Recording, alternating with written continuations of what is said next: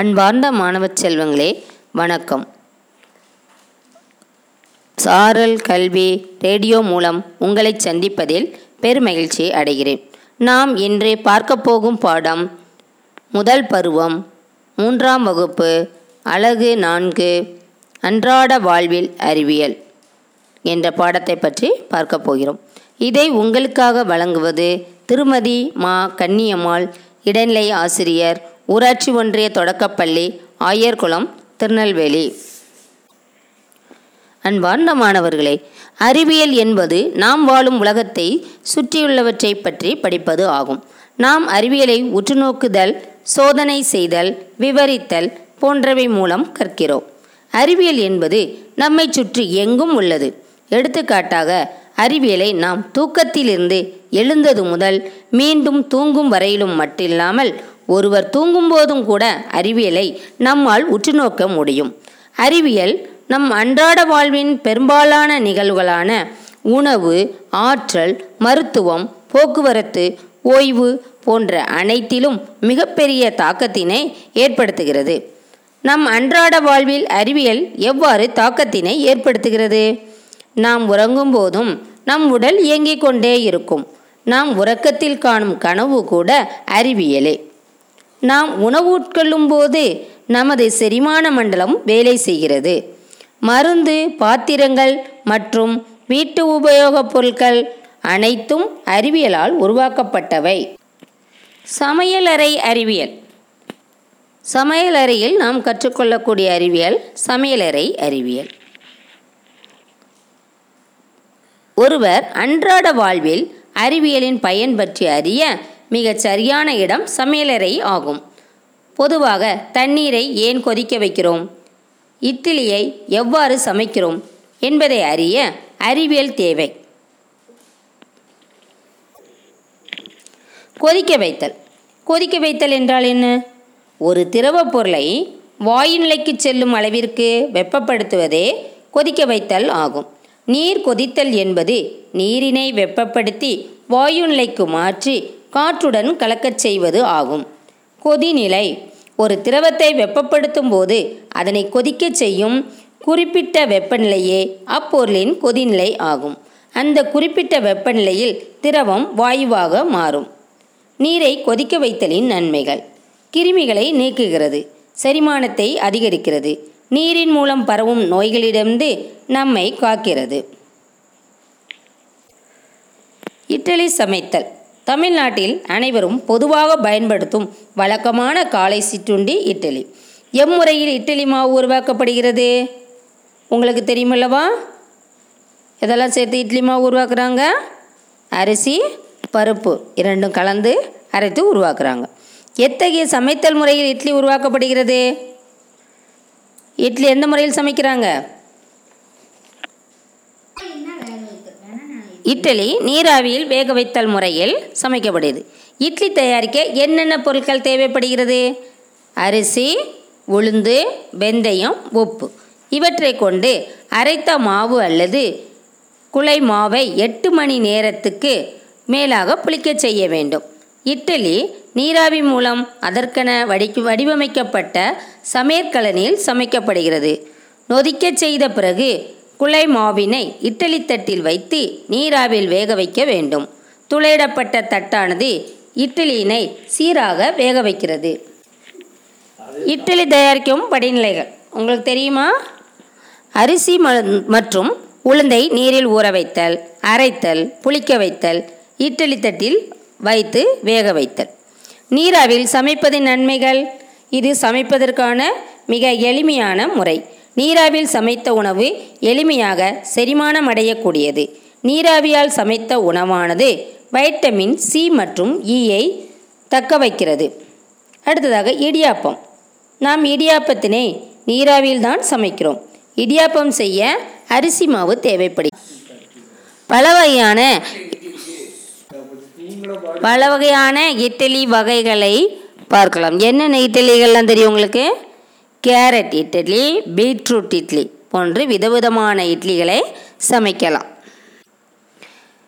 இட்லிகளில் பல வகைகளை காணலாம். குழந்தைகள் மற்றும் வாடிக்கையாளர்களை கவர்வதற்காக சமையலாளர்கள் பீட்ரூட் மற்றும் கேரட் துருவல்களை அரைத்த மாவுடன் சேர்த்து கேரட் இட்லி பீட்ரூட் இட்லி போன்ற விதவிதமான இட்லிகளை சமைக்கின்றனர். நோயிற்றோர்கள் நோயுற்றோர்களுக்கு மருத்துவர்கள் இட்லி அல்லது இடியாப்பம் எடுத்துக்கொள்ள சொல்லி சொல்வார்கள். ஏன் என்று தெரியுமா உங்களுக்கு? ஏனெனில் ஆவியில் வேக வைத்த பொருட்கள் ஆவியில் வேக வைத்த உணவுப் பொருட்கள் எளிதில் ஜீரணமாகும். எனவே நோயுற்றவர்களுக்கு ஆவியில் வேக வைத்த பொருட்களை உணவுப் பொருட்களை சாப்பிட கொடுக்கின்றனர். வீட்டு உபயோக சாதனங்கள். அழுத்த சமையற்கலன். வீட்டு உபயோக சாதனங்கள் இல்லாமல் வீட்டில் உள்ள வேலைகளை செய்வது அவ்வளவு எளிது இல்லை. இவை வாழ்க்கையை மிக எளிமையாகவும் வசதியாகவும் வாழ உதவி செய்யும் இயந்திரங்கள் ஆகும். உணவுப் பொருளை நீருடன் சேர்த்து சமைக்க உதவும் மூடப்பட்ட பாத்திரமே அழுத்த சமையற்கலன் ஆகும். அழுத்த சமையற்கலனின் நன்மைகள் உணவு தயாரித்தல் நேரத்தை குறைக்கிறது. எரிபொருள் பயன்பாட்டை குறைத்து ஆற்றலை சேமிக்கிறது. பெரும்பாலான ஊட்டச்சத்துக்களை உணவில் தக்க வைக்கிறது. உணவின் தோற்றம் மற்றும் சுவையினை பாதுகாக்கிறது. அழுத்த சமையற்கலன் சாதாரண பாத்திரங்கள் சமைப்பதை விட நாலு மடங்கு வேகமாக சமைக்கிறது. வீட்டு உபயோக சாதனங்கள். பொதுவாக பயன்படுத்தப்படும் வீட்டு சாதன பொருட்கள் மற்றும் அவற்றின் பயன்கள் பற்றி பார்ப்போம். வாயு அடுப்பு கட்டுப்படுத்தப்பட்ட வெப்பத்தில் மிக வேகமாக சமைக்க பயன்படுகிறது. கலப்பி கலப்பிங்கிறது மிக்சி.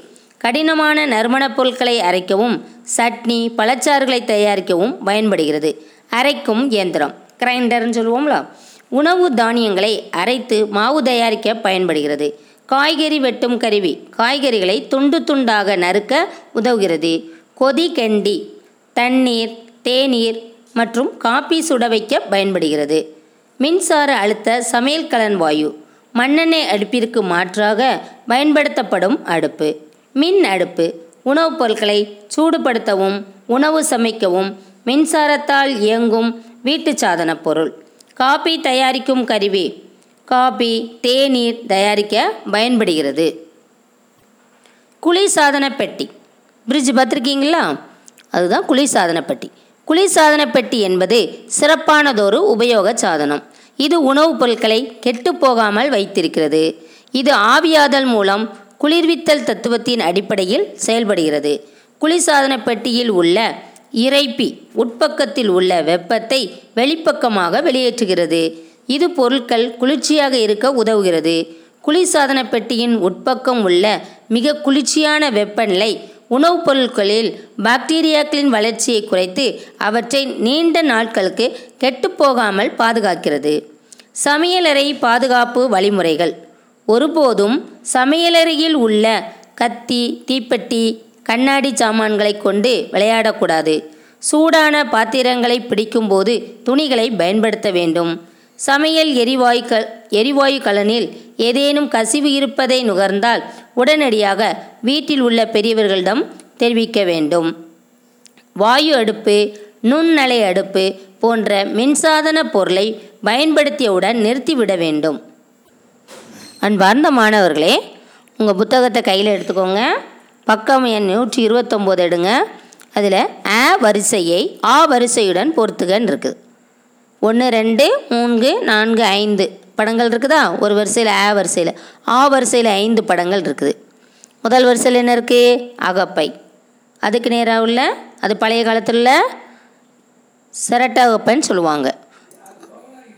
தேங்காவோட ஓடில் தயார் பண்ணுவாங்க. அந்த அகப்பை. அப்போ இப்போதுக்குள்ள அகப்பை என்ன இருக்குது அப்படிங்கிறத என்ன செய்யலாம்? பழங்கால பொருளும் இப்போ உள்ள பொருட்களோட என்ன செய்யணும்? இணைக்கணும் நீங்கள் சரியா? ஐந்து பொருட்களுக்கு அடுத்த ஐந்து பொருட்களுக்கான படங்கள் இருக்குது அதை நீங்கள் என்ன செய்யணும்? எது கரெக்டுன்னு பார்த்து சரியானது அப்படின்னு பார்த்து நீங்கள் இணைக்க வேண்டும். அடுத்ததாக பக்கம் எண் நூற்றி முப்பதை எடுத்துக்கோங்க. பொருள்களுக்கு வண்ணம் தீட்டி எண்ணி எழுதுக அப்படின்னு இருக்குது பார்த்துருக்கீங்களா? உள்ள பொருட்கள் இருக்குதா? பொருட்களுடைய படம் இருக்குது. கீழே வந்து கீழே ஒரு சின்ன சின்ன கட்டமாக ரவுண்ட் மாதிரி போட்டிருக்காங்களா? அதில் வந்து முதல்ல இந்த கத்தி படம் இருக்குது அப்போ அங்கே மேலே கத்திக்கெல்லாம் என்ன செய்யணும்? நீங்கள் ஒரு வண்ணம் தீட்டுங்க. தீட்டிட்டு எத்தனை கத்தி இருக்குன்னு எண்ணி அந்த எண் எண்ணெய் போடணும். அதில் எழுதணும். அடுத்ததாக இரண்டாவது வட்டமாக இருக்குதா? சுத்தமாக என்ன இருக்குது தட்டு. பிளேட்டு. சொல்லுவீங்களா? அது எத்தனை இருக்குன்னு எண்ணி எழுதுங்க. அடுத்தது மூன்றாவதாக உள்ளது பாருங்கள் நான்கு ஐந்தாவது. ஒவ்வொரு பொருளையும் அங்கே என்ன செய்யுங்க? முதல்ல வண்ணம் தீட்டிட்டு எண்ணி என்ன செய்யணும்? எழுத வேண்டும். சரியா? இப்பாடத்தின் மீதி பகுதியை நாம் அடுத்த வகுப்பில் பார்ப்போம். சரியா? இப்போ இதுவரை நடத்தினதெல்லாம் உங்களுக்கு புரிஞ்சுதா?